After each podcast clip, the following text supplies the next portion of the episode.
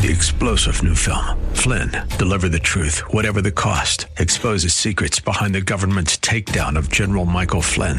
Flynn knew what the intel world had been up to. He ordered the first audit of the use of contractors. This set off alarm bells. He told the truth. He was the most dangerous person for Donald Trump to hire. They had to get rid of Flynn. Flynn, Deliver the Truth, Whatever the Cost. Available now. Watch it today. Go to Salem Now dot com. Salem Now dot com. Welcome to the Georgine Rice Show podcast. This program was originally broadcast live on ninety-three point nine K P D Q. We hope you enjoy the show. Well, good afternoon and welcome to the Friday edition of the Georgine Rice Show. James Blend is producing, Clark Hilton engineering, Dan Rice, he's given up his office for the sake of the cause. Today, our interview of the week will be with Doctor Erwin Lutzer. He's the author of We Will Not Be Silenced, Responding Courageously to Our Culture's Assault on Christianity. We'll also give you the headline news. The governor had a press conference earlier uh, in the day with new COVID measures, and we'll share a little look at the lighter side of the news. Well, as mentioned, Governor Kate Brown on Friday announced the most extensive set of restrictions since her March stay-at-home order, once again closing some businesses, restricting social gatherings in an attempt to slow the rapid spread of coronavirus across the state. She's uh, limiting all bars and restaurants to takeout only, close all gyms, prohibiting indoor and outdoor gatherings to no more than six people from two different households, limiting capacity at grocery stores and pharmacies, and allowing churches and faith groups to accommodate indoor crowds no larger than twenty-five. That's half of the fifty that had been in place before. Well, the statewide freeze, as the governor referred to it, will be effective next Wednesday and run through December second. So if you were wondering about your uh, Thanksgiving gathering, these are the rules in place in the state of Oregon.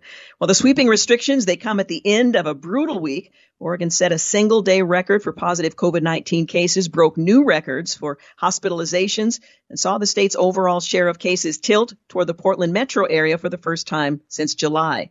Well, the confluence of negative trends accelerated action by the governor, who announced one week ago that certain Oregon counties would be uh, Um, placed on two-week pause for social activities beginning this Wednesday. That was yesterday, or the day before yesterday, rather.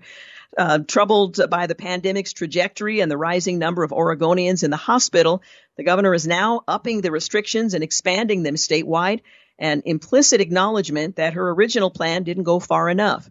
Well, Brown and fellow West Coast Governor Jay Inslee and Gavin Newsom also issued warnings on Friday that people traveling to any of the three states should self-quarantine for fourteen days if they must travel.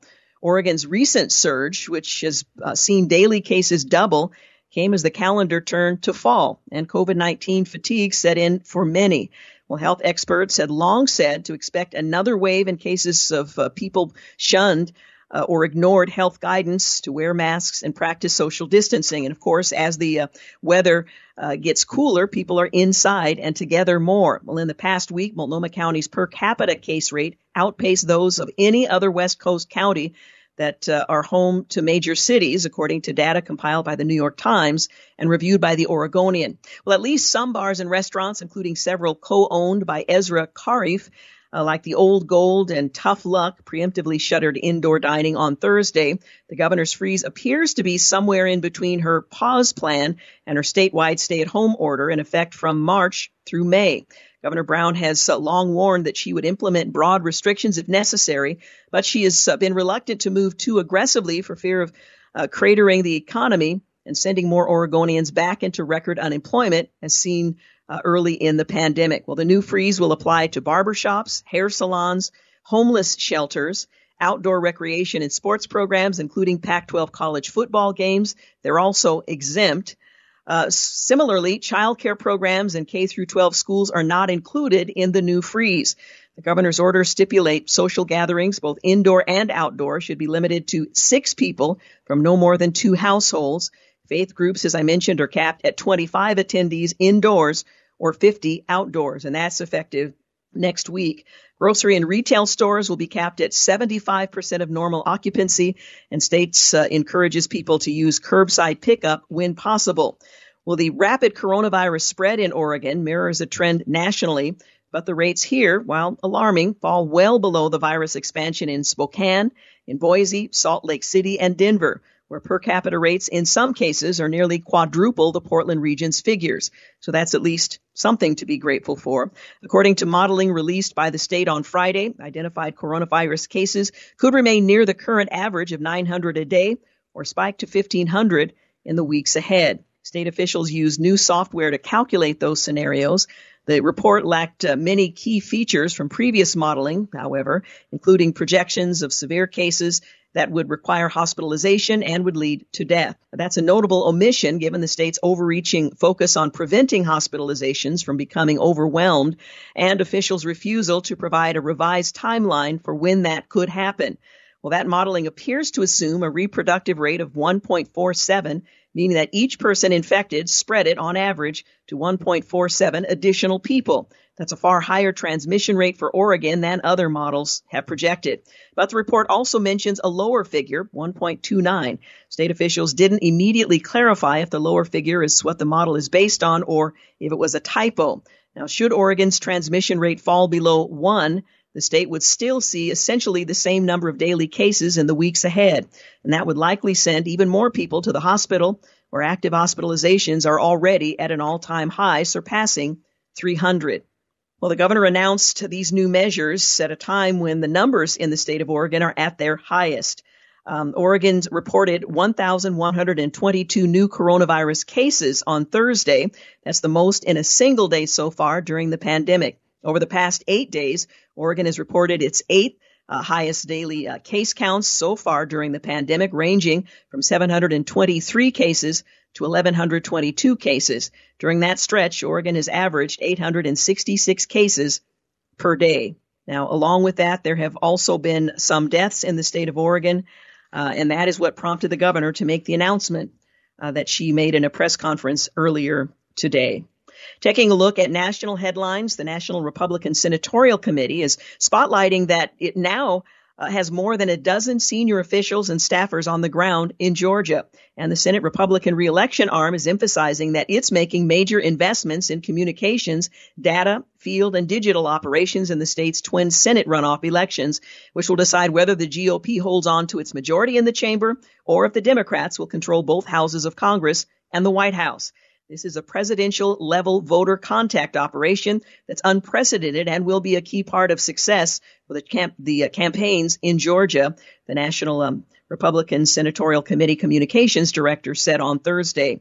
Well, the committee touts that it and the campaigns of Republican Senator David Perdue and Kelly Loeffler have hauled in over thirty-two million dollars in fundraising over the past six days as they gear up for the January fifth runoff elections. The uh, counterpart, the Democratic Senatorial Campaign Committee, announced earlier this week that they plan a multi-million dollar field effort to register and turn out Georgia voters. Some are even recruiting people from outside the state to move into the state in order to vote for their candidate. Well, the D S C C told Fox News that their efforts include on-the-ground organizers, direct mail phones and text messages, as well as digital mobilization efforts. Things are heating up in Georgia, while at the same time, hand counting of votes has begun in that state. Every single presidential ballot will be recounted by hand. In other developments, the court says that the Pennsylvania Secretary of State lacked the authority to change the deadline two days before the election. And what that will mean in terms of the, the number of ballots that have been considered, we'll have to follow that story into next week. And Democrats have raised two hundred eighty thousand dollars for the Georgia Senate runoffs, runoffs rather, while Um, Alexandria Ocasio-Cortez is pushing to embrace the base.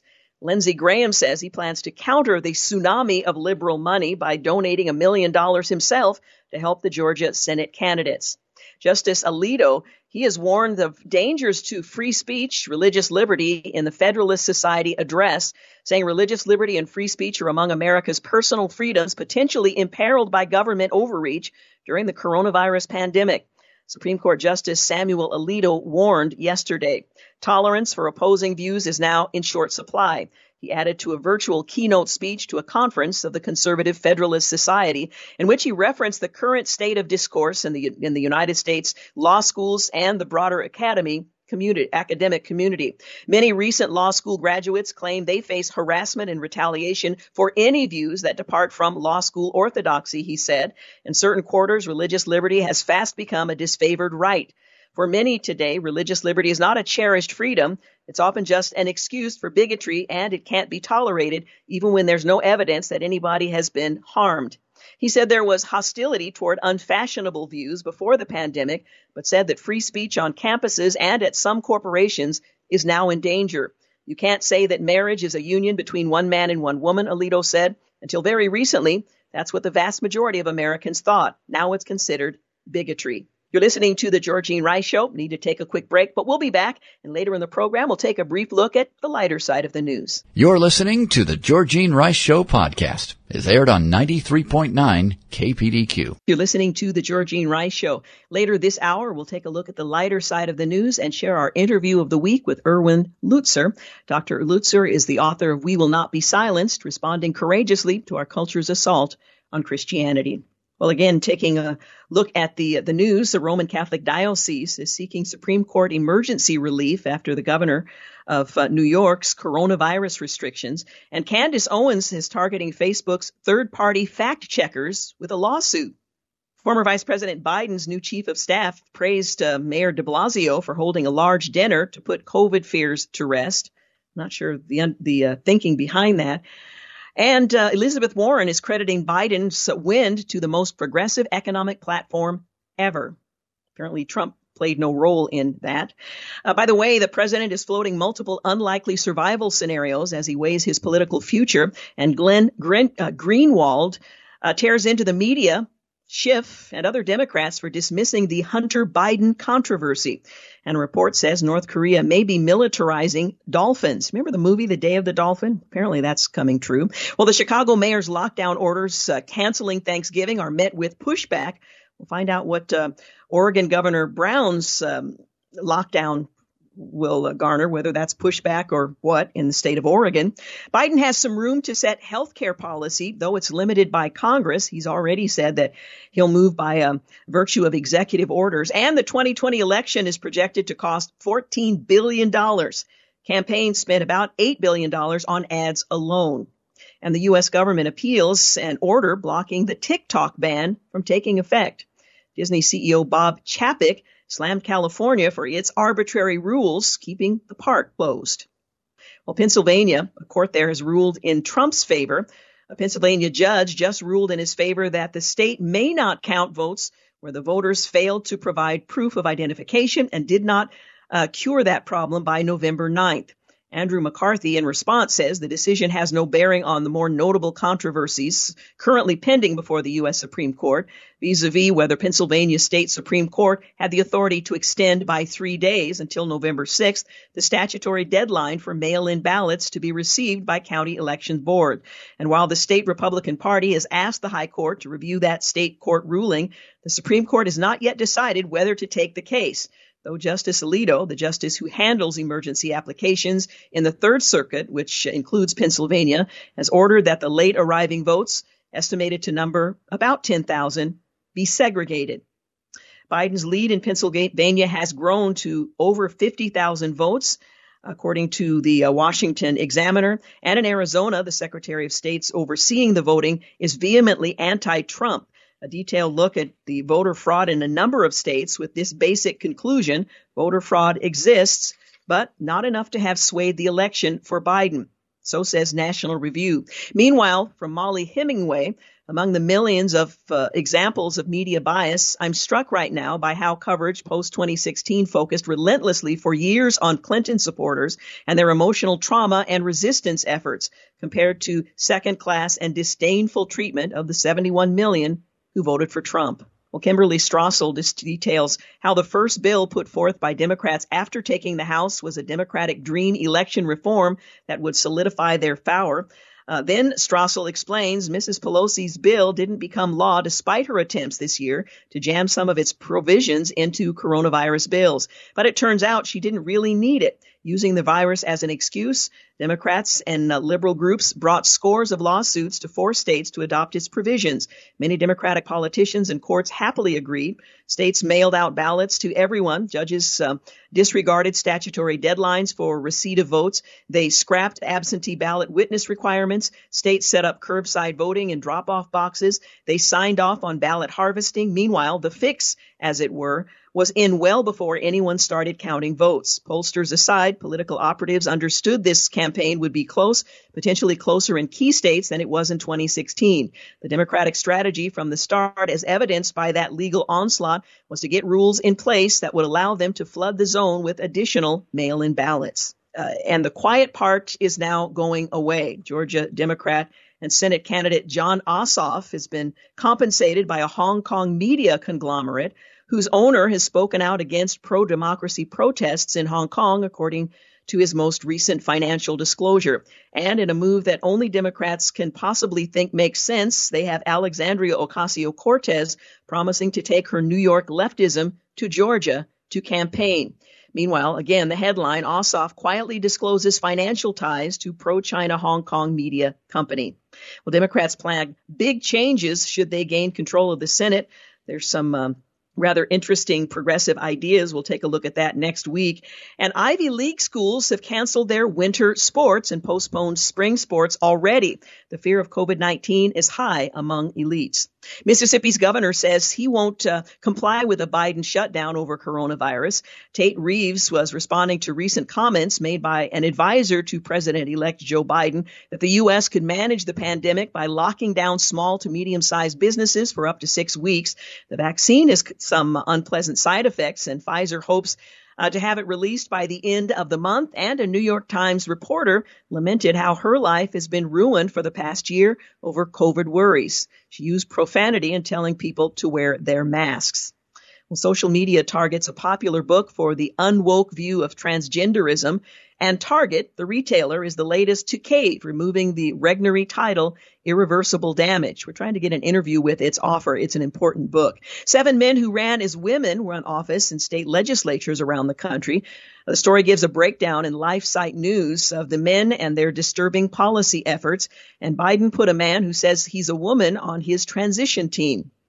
Voter fraud and irregularities, well, a minor win for the Trump team in Pennsylvania, as I've mentioned. And Michigan voters have filed a federal lawsuit seeking to toss one point two million ballots. Michigan G O P lawmakers have called for a full audit in that state. The Trump campaign, meanwhile, released the initial list of dead Georgia residents that voted in the twenty twenty election, and a Texas social worker has been charged with one hundred thirty-four counts involving election fraud. Belly laugh of the week. Top officials claims that the uh, twenty twenty election was the most secure in U S history. If that's the case, we need to be really worried. Well, Biden is under pressure from the left to erase student debt, and Biden likely is going to scrap parts of Trump's decision to pull troops from Germany. Well, the twenty twenty results set Republicans up for success in twenty twenty-two and beyond, so argues the Washington Examiner. And election losses leave stunned Democrats rethinking their path forward, saying the message wasn't right. Well, at least they re- agree with Republicans on that point. Well, spendthrifts Pelosi and Schumer see three point four trillion dollars as a starting point for the next COVID stimulus. And Justice Samuel Alito rips the Supreme Court for not considering church coronavirus lawsuits. And he warns of the, deg- the dangers, rather, to free speech and religious liberty. Meanwhile, President Trump is eyeing a digital media empire to take on Fox News. And Parler adds five million users as conservatives grow tired of censorship. Well, Feds struck a deal to make a vaccine free at major pharmacies, and Sweden has imposed a partial lockdown for the first time. Massachusetts is prepared to legalize abortion up to the moment of birth, and California set, a, set to reopen strip clubs before churches. Portland Mayor Wheeler has removed gendered language to be more inclusive in the city. The U S has started fiscal year twenty twenty-one with a one hundred eleven percent jump in the October deficit, and an appeals court ruled Harvard doesn't discriminate against Asian American applicants.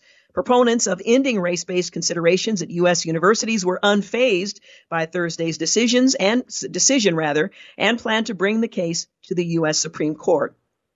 Uh, what could possibly go wrong? Well, Ticketmaster plans to require proof of a COVID vaccine or a negative test, and black market for negative tests are popping up all across the globe.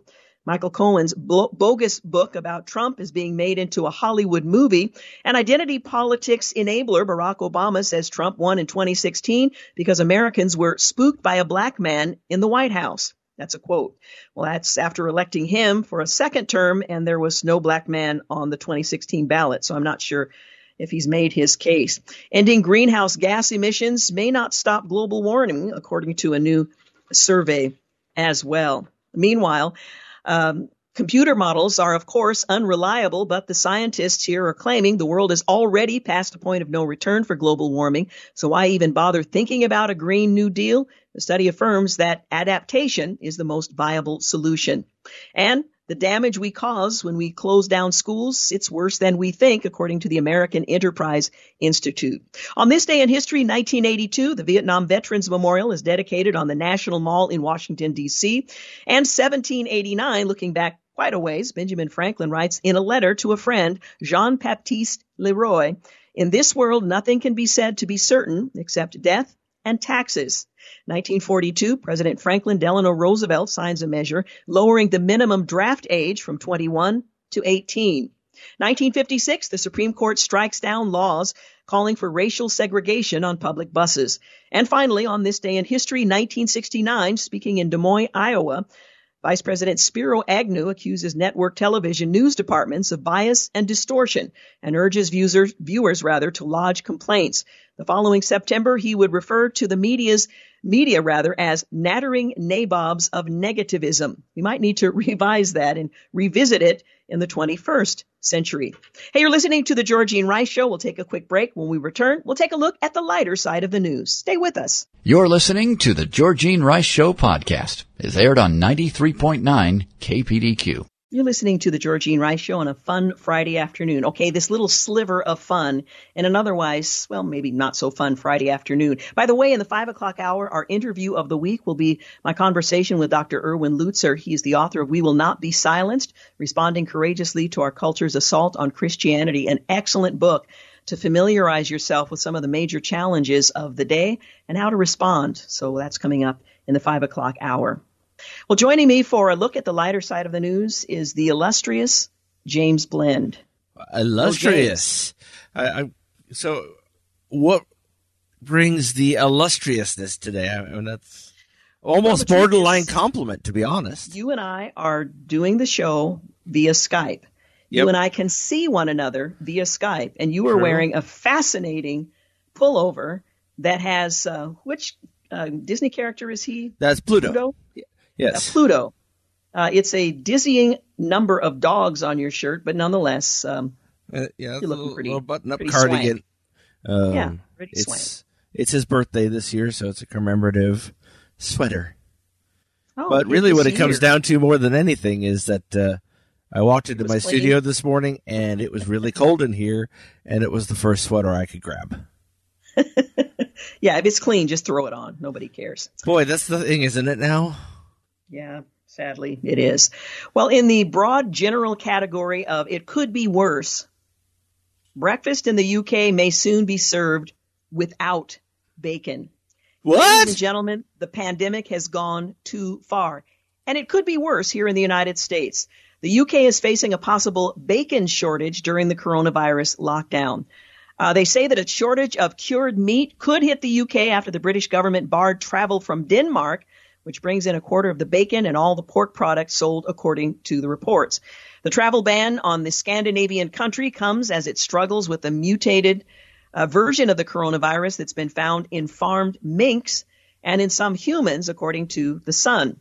Well, pork products, however, can reportedly still enter the U K via ferries or on unaccompanied trailers, but the ban restricts freight drivers who've um, been in Denmark in the last fourteen days and do not reside in England, according to the report. What's more, ships and planes departing from Denmark and with items including bacon and pork products won't be allowed in. So if you think you've got it bad, you could be facing oh. a bacon shortage. So I mean, I, I was, you, but I feel better. Early in the, uh, you know, when they were talking about potential, you know, s- supply chain issues, and we did have some shortages here or there for a while. It was a little tough to get a hold of beef and the uh, perhaps in the style that you would have liked it. And you know, you put an order in at the supermarket and get uh, you know, chopped uh, turkey breast instead of chopped beef. Not that that happened to me, and I'm not bitter. Uh, but uh, the uh, the the reality of it is you, you don't think about it anymore. You think kind of that that is not something that happens, not something that's going to happen. But bacon. They went right for bacon. I mean, I can handle the toilet paper. Okay, I really can't handle toilet paper being gone, but I happen to be stocked up anyway. Uh, but the bacon. No, I, so I, that's that's that's automatic therapy after the pl- pandemic. Loss of bacon right there. And yeah, the government should have to pay for it. Well, if Pelosi gets her way, they probably will. George Roriz, he's sixty-five. He used to create the magical world of Rio de Janeiro's Carnival uh, with its colorful costumes and fantastic floats. But we're now in a pandemic. So the Brazil artist is painting masks for those who want to show their face. He actually paints a portrait of the bottom half of their face on the mask. Well, now in the midst of this coronavirus pandemic, he's using his art to make masks that don't attempt to disguise or accentuate, but to be as real as possible. Uh, he paints face masks that are so accurate as to be uncanny. As he speaks, uh, wearing his mask, his mouth, like that of the ventriloquist, does not appear to move. He says, I use this mask in order to not lose my identity. Uh, he paints the person's lower face on a uh, uh, onto a white mask, taking time over the details like the skin hue and the lips and so on. And the masks have become so popular with people who don't want to hide their face during the pandemic, uh, but are keen to protect themselves against the virus. It's vital that people look after themselves.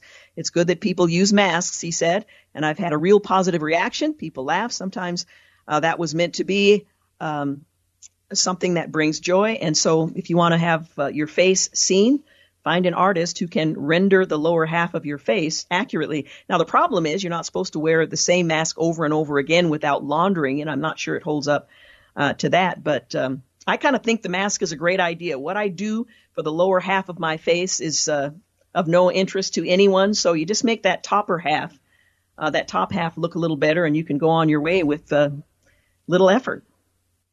I just love the fact that I mean, it's one of the few things I love about the mask. I can make any face I want at people, so I don't necessarily need the mask to emulate what, what's going on under there. Well, there you go. Well, the F D A granted emergency authorization to a new treatment for patients with COVID nineteen, coronavirus infection, this week. The drug is, um, it's a, let's see, monoclonal antibody therapy. It's approved for a mild to moderate infection in patients over the age of twelve. But people are having a hard time getting past one part of the experimental medication from Eli Lilly, uh, its name. Well, Twitter users had some thoughts on the subject, and I won't review all of them, but the name, Bamlanivimab. Bam, Bamlanivimab. That's the name uh, of the... Uh, Can't wait monoclonal, for the commercial for this one. Clonal antibody uh, therapy. Maybe they want the name to be so difficult to say Uh, that they won't be overrun with requests for the drug. But for the sake of those who are interested, Bamlanivimab. Say that three times uh, when you call your doctor. Bamlanivimab. I can just imagine this attractive couple, in probably in their forties, maybe fifties. I thought for sure I was going to get very sick. And then my doctor offered me Bamlanivimab. Close. As as as music plays gently in the background, we're now ten seconds into the sixty second commercial, and now the side effects uh, descriptions kick in.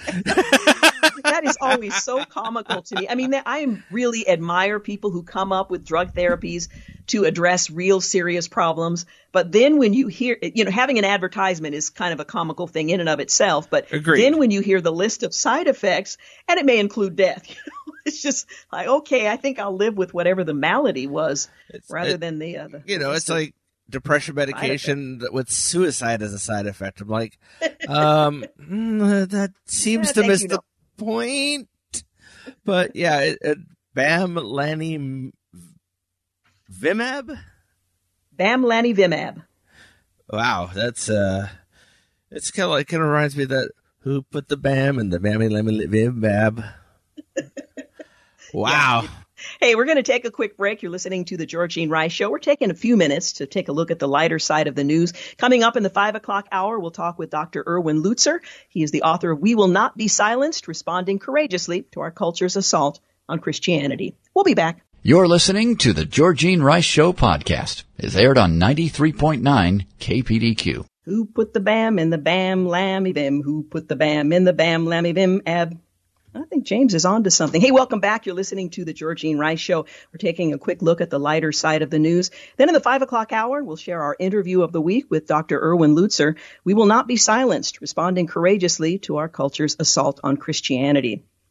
Well, sources close to Winston Davis says he is totally messed up as his girlfriend Wendy, Wendy Fitzpatrick keeps referring to herself as his wife-elect, and any and every public gathering with close family and friends. Well, this awkward situation is happening to Winston despite no clear moment in which uh, it ever entered his mind that Wendy was the one, or that he was even getting close to asking her the question to make sure an interim title even remotely appropriate.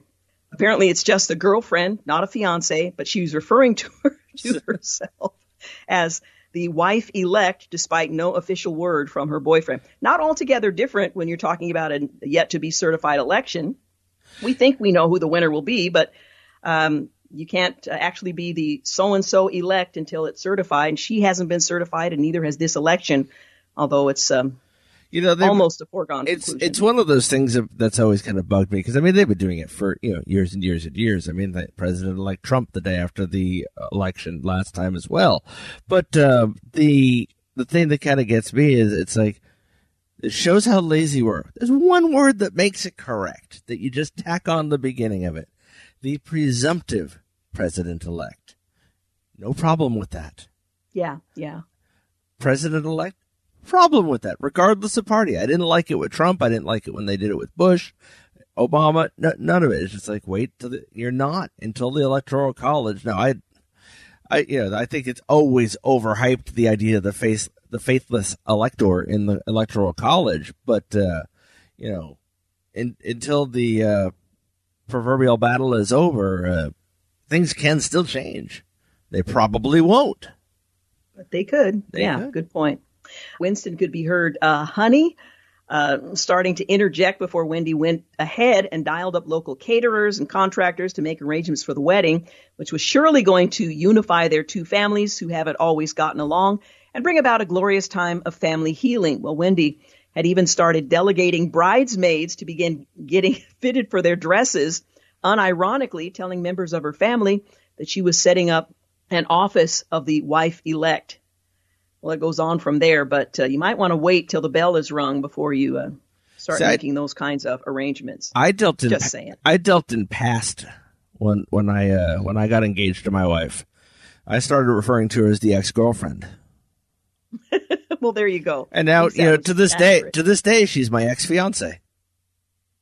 Yeah, I so, referred you know. to Dan once as my first husband. Oh, that when you don't want to use. Husband. Yeah, I got lots of letters and emails about. That, that one's a little more controversial. I wasn't implying anything. I just, you know, meant he was my first and I didn't intend to have any others. Well, moving along, lockdown, the noun uh, that has come to define so many lives across the world in twenty twenty has been named Word of the Year. That's by Collins Dictionary. It's defined by the dictionary as the imposition of stringent restrictions on travel, social interaction, and access to public spaces, and its usage has boomed over the last year. The four point five billion word Collins corpus, written material from websites, books, and newspapers, as well as spoken material from radio, television, and conversations, registered a six thousand percent increase in its usage. In twenty nineteen, there were four thousand recorded instances of lockdown being used. In twenty twenty, this had soared to more than a quarter of a million. So that is the um, uh, the word of the year. Others, coronavirus, on uh, any one of uh, a group of R N A-contained viruses. Furlough is another of the words that it was now on the list. Um, let's see, key, uh, key worker or key as two words or as one word. Lockdown, Megxit, M E G X I T, that's the withdrawal of the Duke and Duchess of Sussex from royal duties. A video or webcast in which the host eats a large quantity of food is a mukbang.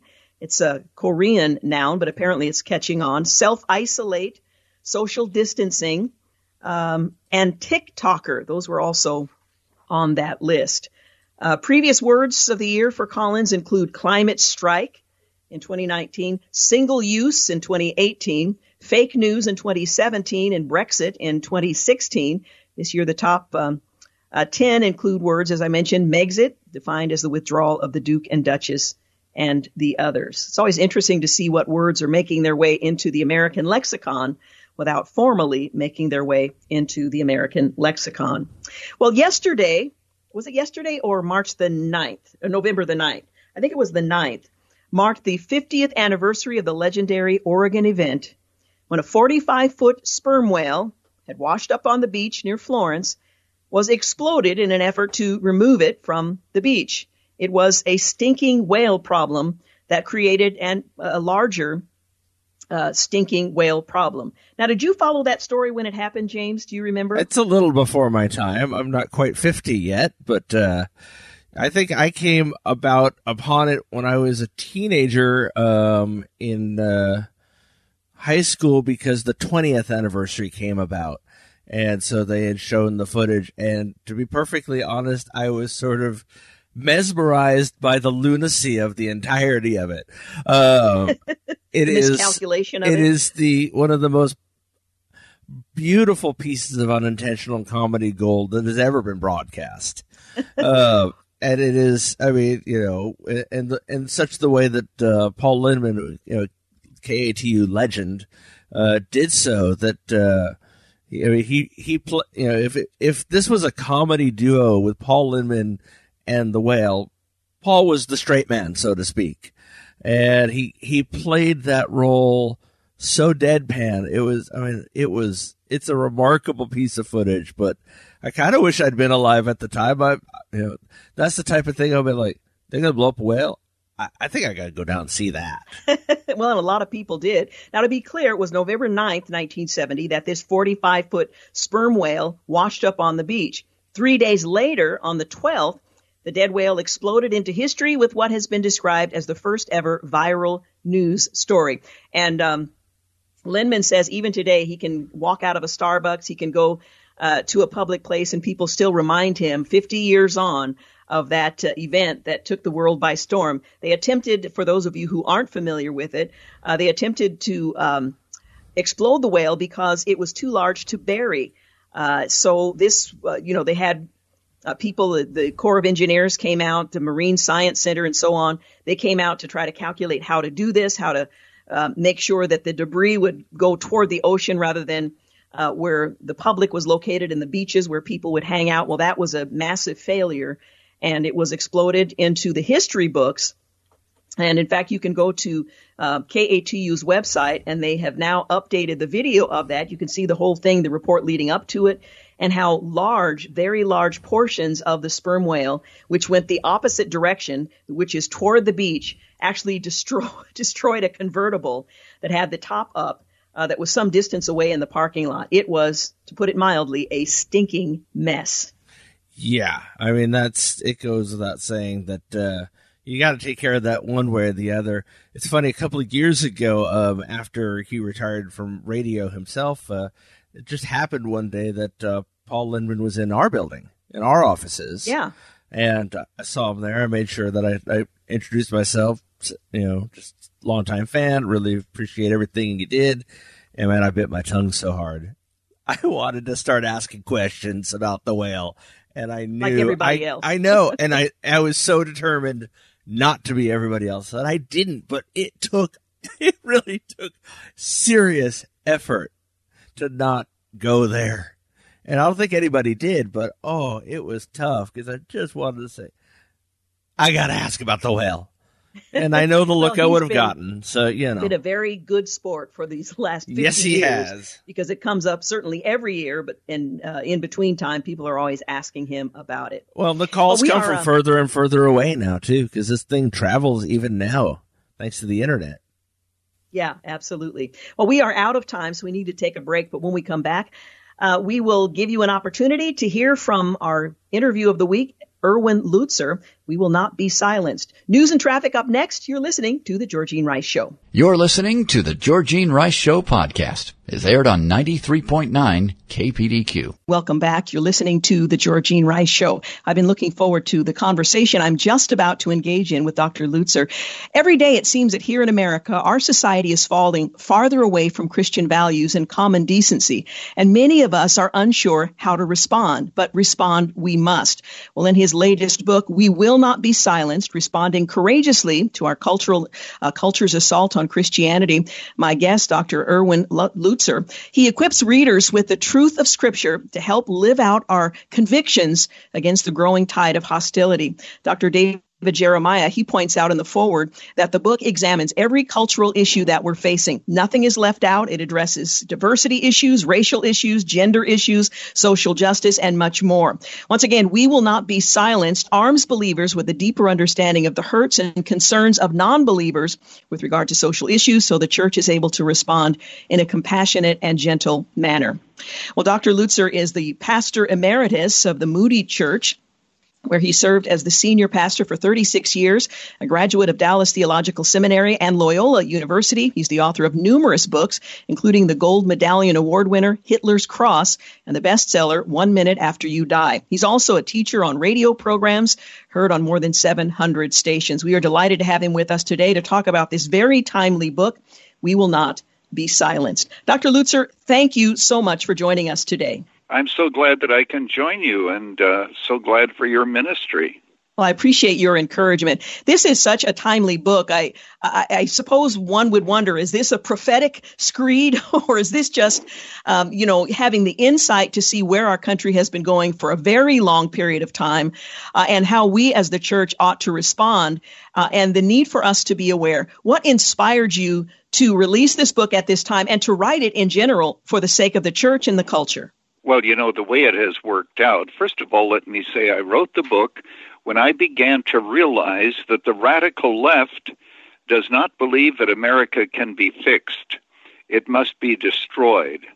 And then on the foundations, on the rubble of our Christian Judeo heritage, they want to build a new America based on Marxist principles.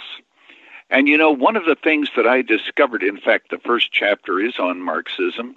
I didn't realize that cultural Marxism, which means that Marxism is to be implemented incrementally, mm-hmm. really underlies everything that is happening in our society that isn't good. And that's why I get into diversity issues, you know, a biblical view of race as opposed to social justice. And there's a right way to talk about social justice, but there's also a wrong way. And then critical race theory, why it is. In fact, I might say that one of the reasons I wrote it, among many others, is so that when parents send their kids off to school and they come back hating America, parents would understand what is being taught to my mm-hmm. child about America. And why do they come back saying that we are such a racist nation and uh, all of those other things? But I have eight different assaults that are directed against the church, but each chapter ends with an admonition as to what I think the church should be doing. And I appreciate that so much, because one can leave hopeless when you consider where we stand as a nation today. I think for many people, the wake-up call really began with this latest presidential election, but it's it's healthy for us to have a clear understanding of what direction the culture is taking. I think it's important to point out um, a statement that you make in the book to, to give our listeners some perspective on where you come from. You write that I am opposed to a form of Christianity that judges without licensing and sees the faults of others without seeing our own. As As a pastor, my heart breaks for those who hurt, who are confused, and who don't know where to turn for help. Our churches should be sanctuaries for the downtrodden, the oppressed, and the lonely. Uh, they should be hospitals for the soul. You take a very compassionate um, approach, but I am grateful to say that it's also a thoroughly biblical approach to the issues confronting us today as the church and a nation. As a matter of fact, when it comes to issues of sexuality, for example, I point out it is much better to be thought of as hateful and speak the truth than to speak lies with compassionate tones and um, a sense of caring. Uh, so, yes, what I do is emphasize the need for truth. There's always that balance, love and truth. But I really do think that unless we approach the culture with brokenness, unless that happens, you know, we aren't going to be heard. And so what we need to do is to try to understand where people are coming from and to listen to them. By the way, it just comes to mind that one of my chapters, for example, is on propaganda. And mm-hmm. I point out that the purpose of propaganda is to so change people's perception of reality that no matter how much counter evidence, they will not change their minds. And so how are we going to change people's minds? Well, we do need to listen and so forth. But we are actually, and I know that there's a lot of um, information swirling around right now because of the prudential, uh, presidential election. But, you know, my heart breaks because I think we are on the verge of seeing things against the church that we've never seen before. And, um, you know, we could talk about any one of these things, but even the sexualization of children, for example, or socialism, which happens to be, I think, one of the longest chapters in my book. So the at what is happening. And by the way, thank you so much for your intro. You ask whether or not it's a prophetic book. Actually, this book was written and completed in about um, August almost of this year. Well, I guess maybe a little bit earlier than that. Let's just say uh, July and August. And so it deals with the tearing down of monuments, what's going on there, the whole issue of race in America, the way in which it's being approached, what children and young people are learning today in their schools. So all those issues are ones that I've talked about. Yes, yes. Well, I want to cover much of that as much as our time will permit. But let's begin uh, with a subject that you mentioned early on, and that is cultural Marxism. The word is being used quite often these days. But let's talk about what it is and what its goals are so that we as the body of Christ, those of us who are committed to biblical truth, uh, what we need to know in order to effectively minister to our communities and confront falsehood. Thank you so much for asking that. That's one of the most important questions. When Marx gave his theories, we know that in Russia and other countries, Marxism came with a, a revolution, with guns and the killing of millions of people and so forth. Marx is basically statism, that the mm-hmm. state has to take over the means of production. The state has to take the place of God.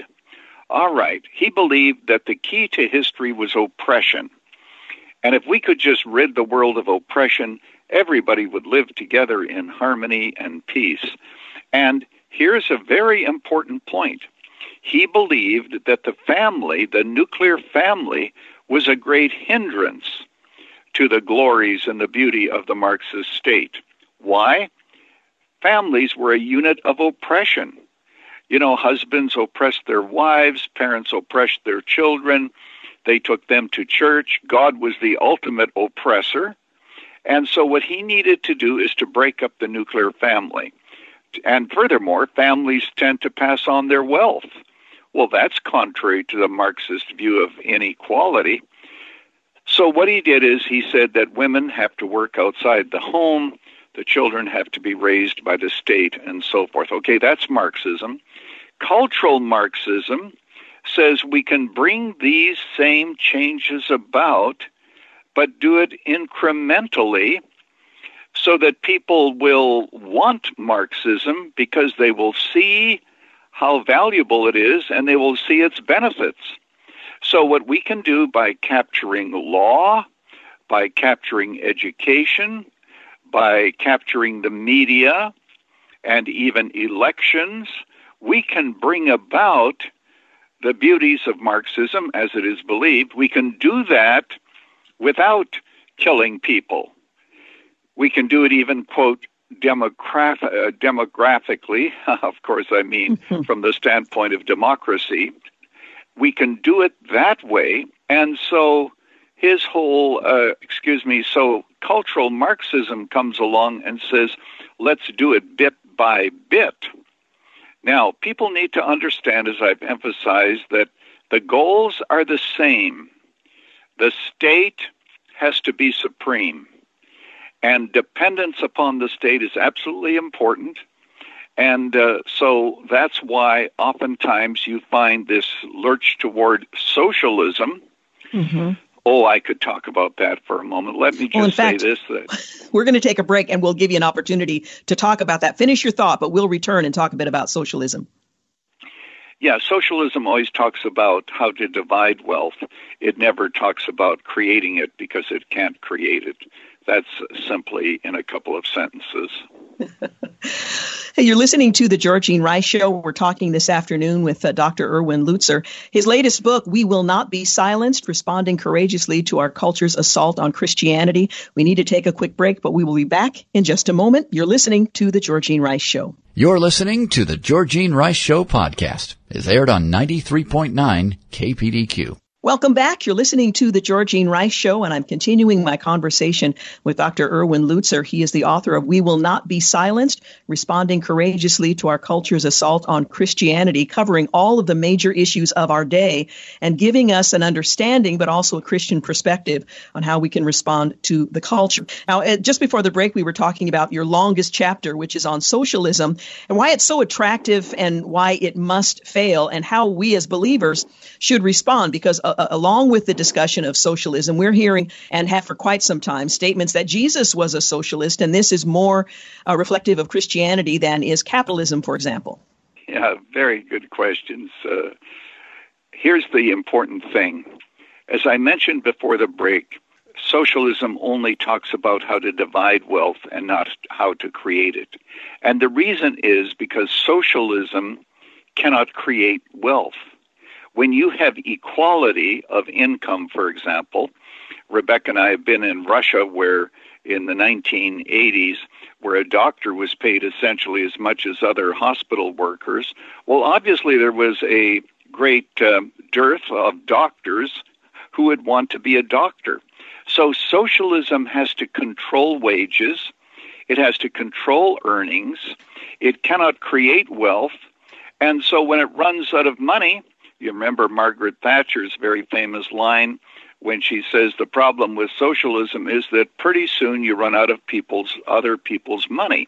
Well, when you run out of other people's money, there's only one thing that the government can do, and that is to create more money. And so you have rampant inflation as all of these things begin to happen. Only the freedom of capitalism is able to create wealth. I want to throw this in, and then I'll answer your question about Jesus. But um, it has been said, why is it that mice die in mouse traps? Well, the answer is because they don't understand why the cheese is free. Now, that being said, was Jesus a socialist? Absolutely not. I point out that in the New Testament, for example, there was no socialism. But let's talk about Jesus. Jesus told a parable in which he said that there was one man who was given ten talents, and another man was given five, and another three, and another one. Jesus knew that there would not be equality of income. We should seek equality of opportunity for people, but there will never be equality of outcomes. There's also, there's always going to be a difference as to how much people earn and their station in life. What the Bible does require, however, is that everybody is responsible for what they have. Luke twelve forty-eight, unto whom much is given, much is required. Those who haven't received much will be judged by a different standard. God is not a socialist. He didn't treat um, Hammurabi the way he treated Abraham. He sovereignly saves Abraham and chooses the Jews. And so the whole idea that you're going to have socialism, which is imposed by the state and forced upon us, is really totally foreign to the scriptures. You also have a chapter, and I, I love that you included this because it's so important today. One of the most interesting chapters is on propaganda. Now, what are the goals and how are these goals being achieved? And, and what's the, the means by which propaganda uh, is being, um, being used? Propaganda is used in many different ways. Sometimes slogans, for example, contain a lot of propaganda. I refer to Hitler because the same-sex movement, the homosexual movement in the early eighties, wrote a book on how they were going to change America's perception of homosexuality. And they actually said that um, they were relying on some things that Hitler had said. because Hitler said that with the right use of propaganda, you can make heaven appear like hell and hell appear like heaven. So let's, um, there are different ways it's done, but let's dive into this business of slogans. When Hitler starved children, he called it putting them on a low-calorie diet. And you think, for example, in our abortion clinics today, nobody talking talks about the killing of preborn infants. What do they talk about? Uh, they talk about uh, the termination of a pregnancy and uh, a woman's right to choose. So what you do is you hide what you are doing. When Hitler wanted to exterminate the Jews, he called it the cleansing of the land. And today, of course, you oftentimes have slogans. Let's even talk about Black Lives Matter.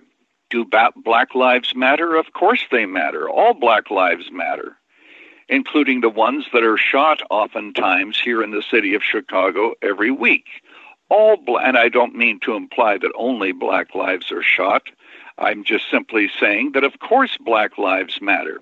But the organization that takes that mantra actually is Marxist. That's why it seeks the destruction of the family that we talked about earlier in the show. And and one of the founders says, we are trained Marxists. Marxist, yes. What is my point? You use slogans that appear to be good, but you use it to camouflage what it is that you're really going to do. So that's one way propaganda is. The other is you enforce it by fear and hate. And you make people fear that if they don't fall in line, they are going to be in trouble. And we have lots of examples of that happening in our society today. There's a doctor who said that when he gives uh, transgender people or people who think that they are transgender, he cannot tell them about the harm that will come to them if they have transgender surgery, because he would be fired as a doctor. So he cannot even practice his trade with what he knows. So we are living at a time when propaganda is put forth with fear and hatred, and so you have what I call cultural streams that oftentimes are very difficult to withstand. You um, also have an interesting chapter on how the radical left is teaming up with Islam to destroy America. Now, that may seem nonsensical to some of your readers and our listeners. Uh, why that would be the case, I guess the ends justify the means. But can you talk a bit about that very interesting chapter that might surprise your readers? Well, yeah, and the reason that they are together is not because they agree. Uh, you know... Um, Islam, of course, a very supremacist religion wanting to impose Islam, Sharia law. Why would the radical left join with them? Well, in military terms, the enemy of my enemy is my friend. So what the, what happens is you will always find the left defending Islam. There is separation of church and state. We've heard about that for a long time. But um, when money is used, and it is being used, to build prayer rooms for Muslim students in our public schools, there's no opposition from the A C L U. More ominously, there are schools today in America where Islam is being taught, and when parents object, the parents are called haters and, and intolerant and everything else. Could you imagine schools where Christianity were taught? And so in that chapter, I also talk about Islam's view of immigration. In the Quran, it is very important to understand that immigration is seen as a means of spreading the faith. Now, there are many Muslims in America who have picked up on Western values. They have no special intention of imposing Islam, but the radicals certainly do. And uh, while I'm on the topic, there are churches today that have, um, you know, a common idea of bringing in an imam for Christian dialogue with Muslims. This is so wrong. I quote a book written by Muslims for Muslims on how to make Islam palatable to Americans so that they are willing to accept it. I'm not opposed to a debate, but where somebody is allowed to give his own view without contradiction and without any rebuttal, oftentimes this leads to a very skewed view of what Islam is really like. We're talking with Doctor Erwin Lutzer, and I think we have time for one more segment. His book is titled We Will Not Be Silenced, Responding Courageously to Our Culture's Assault on Christianity, an important book for us to understand the culture and, more importantly, our response as believers, as followers of Christ. One of the things that he uh, states is that Um, what a special privilege it is to be called to represent Christ at this pivotal moment in history. We are called for such a time as this, and we must pray that our light might shine more brightly than ever in our darkening world. Now, many of us feel like, Lord God, why did you place me here, and why, why am I living now? We're more frustrated by it all, and yet I think the position that he has taken is the right one, because God has placed us in this strategic point in history for his good purpose. We'll continue our conversation in just a few moments. You're listening to The Georgine Rice Show. You're listening to The Georgine Rice Show podcast. It's aired on ninety-three point nine K P D Q. You're listening to The Georgine Rice Show, and I'm continuing my conversation with Doctor Erwin Lutzer. He is the author of We Will Not Be Silenced, Responding Courageously to Our Culture's um, uh, to Our Culture's Assault on Christianity. You have a chapter titled Vilify, Vilify, Vilify, and how Uh, disagreements um, are being resolved, or failing to be resolved is perhaps a better way of putting it. Can you give us an example of what this means for the church today, our unwillingness to simply be civil to one another, to accept that we have disagreements, uh, rather than to vilify one's opponent, so that there can not only be um, agreement, but uh, we can't even associate because the our opponents are always evil? Exactly. That's the way in which the left looks at things. It's not just that you disagree with me and we have a disagreement, but you disagree with me, therefore you are evil. So you asked, uh, Georgine, the question of give an example. Well, I could give many, but here in Missouri, there is a church which last year, just a year ago now, the pastor preached a message on Genesis one twenty-seven, saying that uh, there are only two genders. Now, he was so kind. He talked about those who struggle with same-sex attraction or those who believe they're transgender. In fact, the message was so kind and so loving, I wondered whether or not he was going to land the plane, so to speak, but he did. The next day, that church was vilified in the newspapers. It was on television throughout Missouri. And students at the university said, I can't, I don't know if I can feel safe in a city, in a city of, in, in where, this was the city of Columbia. I don't know that I can feel safe in Columbia if there's a church that believes there are only two genders.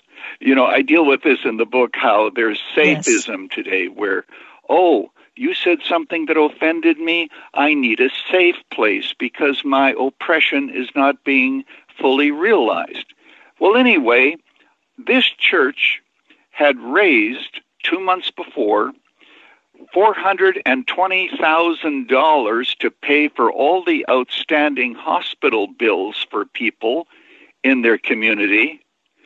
They had been actively involved in the community in so many helpful ways and in terms of um, the poor and all. You know, it is often said, we need to be known for what we are for and not just for what we are against. This church was widely known for what it was for. But when it came time for them to be against something, everybody, um, everybody forgot that. And this church was vilified. Well, that's coming to a church near you. But that yes. gives an example of how we are living at a time today when we can't, we find civil discourse very difficult because everybody is enraged by something. Everybody is offended by something. And so people are totally para- uh, paralyzed. They don't know what they can say. You know, you just say the wrong thing, and people will hop on you, and on social media, pretty soon you will be doxxed, you'll be taken care of, and you'll be canceled. Look at Drew Brees. You know, he said that he stood for the flag because he wanted to honor it. Well, the mob got after him. He apologized not once, but twice. Why? Because today we hear this. Oh, yes, you have the First Amendment. You can express your views, but if you express a wrong view, we will cancel you. Now, That's in that right. chapter, I tell one other story that I need to tell very quickly. What you need when you have a revolution always is a pretext. Kristallnacht, nineteen thirty-seven, in Germany. Jewish businesses were burned, synagogues were burned, et cetera. We all know about it historically. That didn't happen in a vacuum. What happened was there was a German diplomat who was shot by a Jewish student in Paris. Hitler told his fire departments and his police to stand back. He said Jewish businesses and synagogues were going to be burned. The man who was shot was Ernst Roth. Now, I can just imagine, and I'm using my imagination here, that there were people marching the streets of Germany. We just want justice for Ernst. Justice for Ernst. Well, we saw that during the riots when we just want justice for George Floyd. We just want justice. So what you need is a pretext that will give legitimacy to your revolution. That also ties in with some of the things that we talked about, propaganda. But today, everybody's enraged, and um, freedom of speech is greatly jeopardized because everybody fears what they might say that might be wrong. Absolutely. By the way, today happens to be the anniversary. nineteen thirty-eight was Kristallnacht. Today was the day that occurred in Germany. We're talking about the book, We Will Not Be Silenced. Uh, it's just an excellent book to help us understand the culture, how to respond courageously to our culture's assault on Christianity, and to do so in a way that upholds the standards that Christ has set for us. Now, the final chapter of your book is based on the words of Jesus to the church in Sardis. Strengthen what remains is the phrase. And what do you think Jesus might say and is saying to the church today, because he still speaks to us through his word? Well, what was wrong with the church in Sardis? They had a reputation of being alive, but they were dead. And the problem with the church in Sardis was that they no longer saw the world as an enemy, so they embraced their culture. And I suggest that what Jesus would say to the church today is, number one, be sure that you are clear on the gospel, be gospel-driven, and don't get caught up in social justice. Now, there's a right way to define it and a wrong way. That would be a separate discussion. But there are many churches today that no longer evangelize because they are into social justice. Number two, Jesus would talk about the sexuality of the culture. As a matter of fact, what happened in Sardis was the church bought into pagan culture and sexuality. So I point that out. And then I think the third thing that he would say is, love me more than you love your sin. And there I talk briefly about social media, technology, which is a tremendous enemy of the church today. Now, it's good. We all use technology. We all use our computers, and we use Zoom and everything else. But the point is that so much which is on the internet is impure. It is instantly addictive, and so I weep for the younger generation caught up in technology. So Jesus would say that, and then he would tell us to be sure to remain strong and to know that how we look in heaven is much more important than how we look on earth. Mm, amen. Where can our listeners acquire a copy of We Will Not Be Silenced? Because every one of them needs a copy of this book. Thank you so much for asking. Of course, they can buy it on Amazon, but there are many listeners who might want to support our Moody Media Ministry. So here's what they can do. They can go to M C M. That, of course, stands for Moody Church Media, but it's all one word, MCMOffer, O F F E R, dot com. And for a gift of any amount, it will be sent out immediately. That's M C M offer dot com. dot com. And I want to thank many listeners in advance for helping us. Running to Win is now in more than twenty different countries, all because of our wonderful supporters. Well, Doctor Lutzer, thank you so much for taking the time to talk with us today. But more, most importantly, for this book, We Will Not Be Silenced. It's an important book that covers the issues that the uh, the church is facing today and gives us some clear direction on how we might effectively minister in this very time that God has placed us in. Thank you so much, Georgine. Thank you. And once again, I so appreciate uh, what he says. What a special privilege it is to be called to represent Christ at this pivotal moment in history. It may not feel like that. You may wish you were from an, uh, an easier time, and yet God has appointed us to this time. We need to be equipped so that we can, as the subtitle of the book says, respond courageously to our culture's assault on Christianity, because more than anything else, the culture needs Jesus. And if we don't tell them, how will they know? We'll be back in a moment. You're listening to the Georgine Rice Show podcast. It's aired on ninety-three point nine K P D Q. You're listening to the final segment of the Georgine Rice Show. Well, if you didn't know, Governor Kate Brown today announced the most extensive set of restrictions since her March stay-at-home order. That was the first set of orders. Once again, closing some businesses and restricting social gatherings. And this is her attempt to slow the rapid spread of coronavirus across the state. She uh, is limiting all bars and restaurants to takeout only. She's closing all gyms. She's prohibiting indoor and outdoor gatherings to no more than six people from two different households, limiting the capacity at grocery stores and pharmacies, and allowing churches and faith groups to accommodate indoor crowds no larger than twenty-five. That's about half of what was in place before.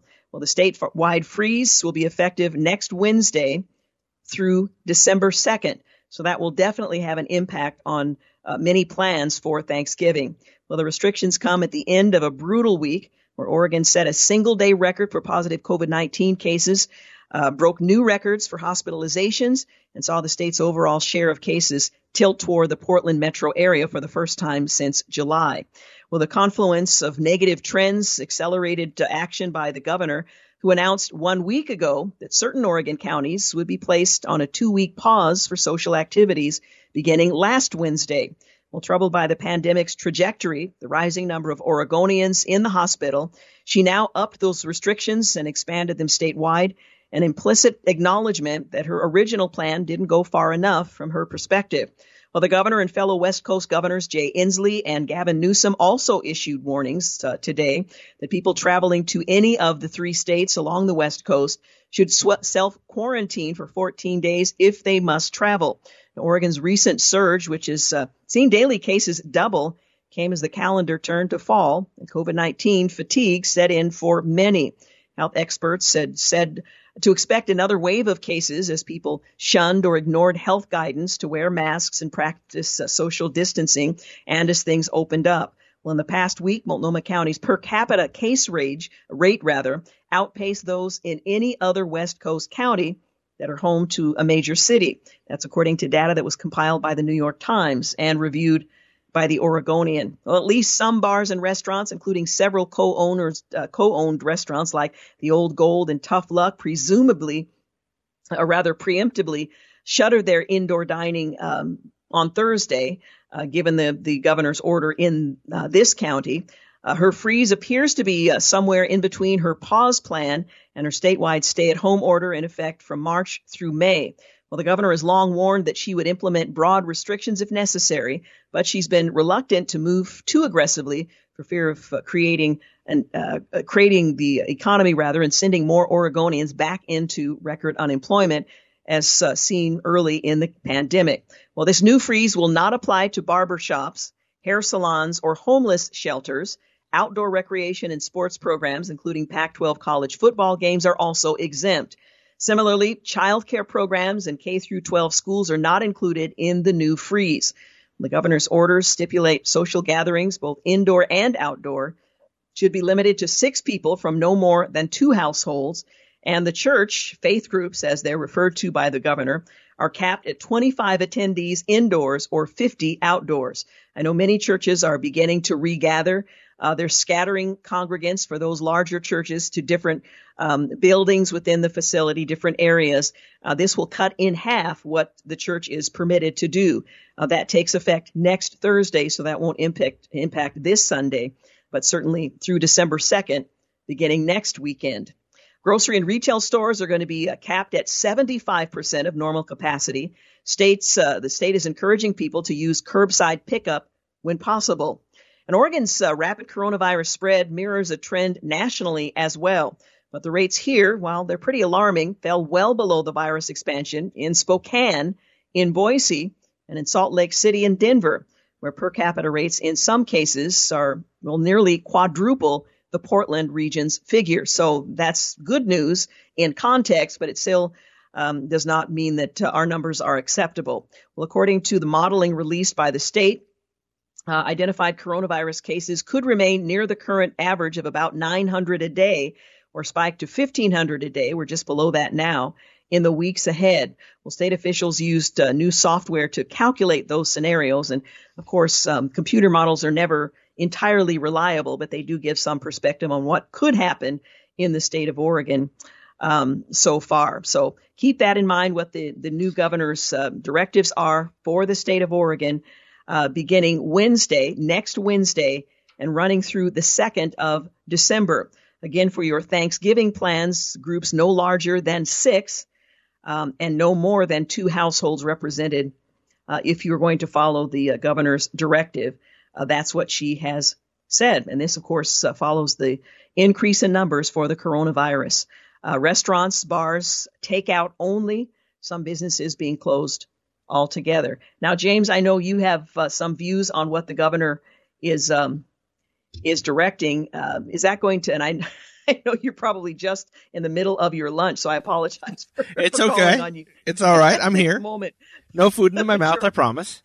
Your thoughts on uh, the governor's new directive and the, the high numbers in Oregon?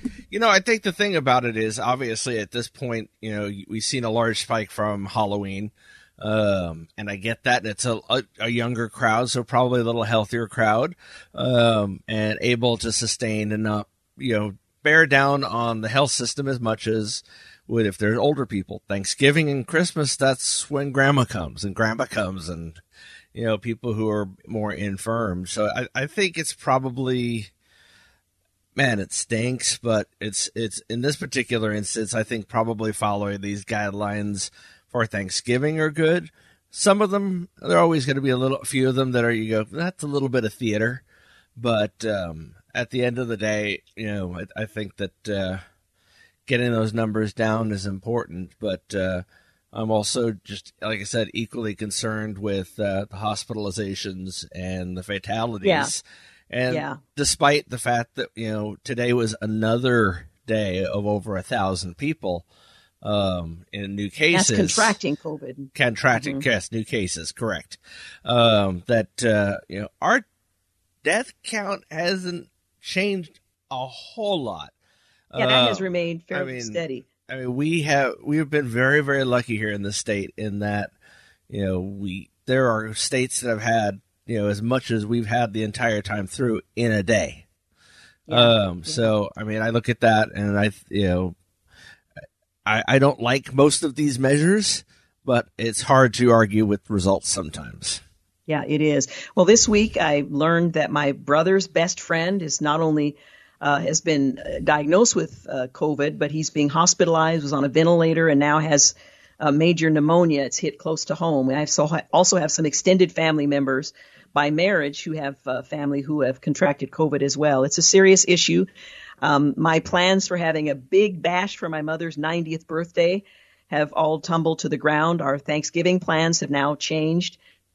Um, but these are necessary changes. You know, for me, my primary concern is protecting her from contracting COVID. And she's definitely, by virtue of her age, um, in the high risk groups. But these are these are changes that we're going to have to make uh, in our household. And we'll do that um, and use maybe technology to connect in ways that we never have before. In any event, those are the new directives from the governor. And those begin next Wednesday and run through December second. Hey, uh, I want to thank James Blend for producing today's program, Clark Hilton for engineering, and Dan Rice for the use of his office. Hope you have a great weekend and join us here again on Monday. We're going to talk with uh, Kelly Um, Valerie, she's the author of Rest Now, Seven Ways to Say No, Set Boundaries, and Seize Joy. Now, we're probably not as busy as we might otherwise be, but it's a good season to think all of that through. On Tuesday, we'll talk with Jill Eileen Smith. She walked before us, Grace, Courage, and Strength from twelve women of the Old Testament. And then on Wednesday, I'll be making my way to the studio for our Transitional Youth Radiothon. That's coming up on Wednesday. Mark your calendars and plan on joining us. There's a lot to discuss about what's happening in our community during this pandemic. Have a great night. Thanks for listening. Thanks for listening to the Georgine Rice Show podcast. If you'd like to download a podcast of the show or would like more information on today's guests, please visit the show at k p d q dot com or on Facebook. Follow the show on Twitter at G Rice Show and like us on Facebook. And join us live every weekday at four for more critical thinking for critical times on ninety-three point nine K P D Q.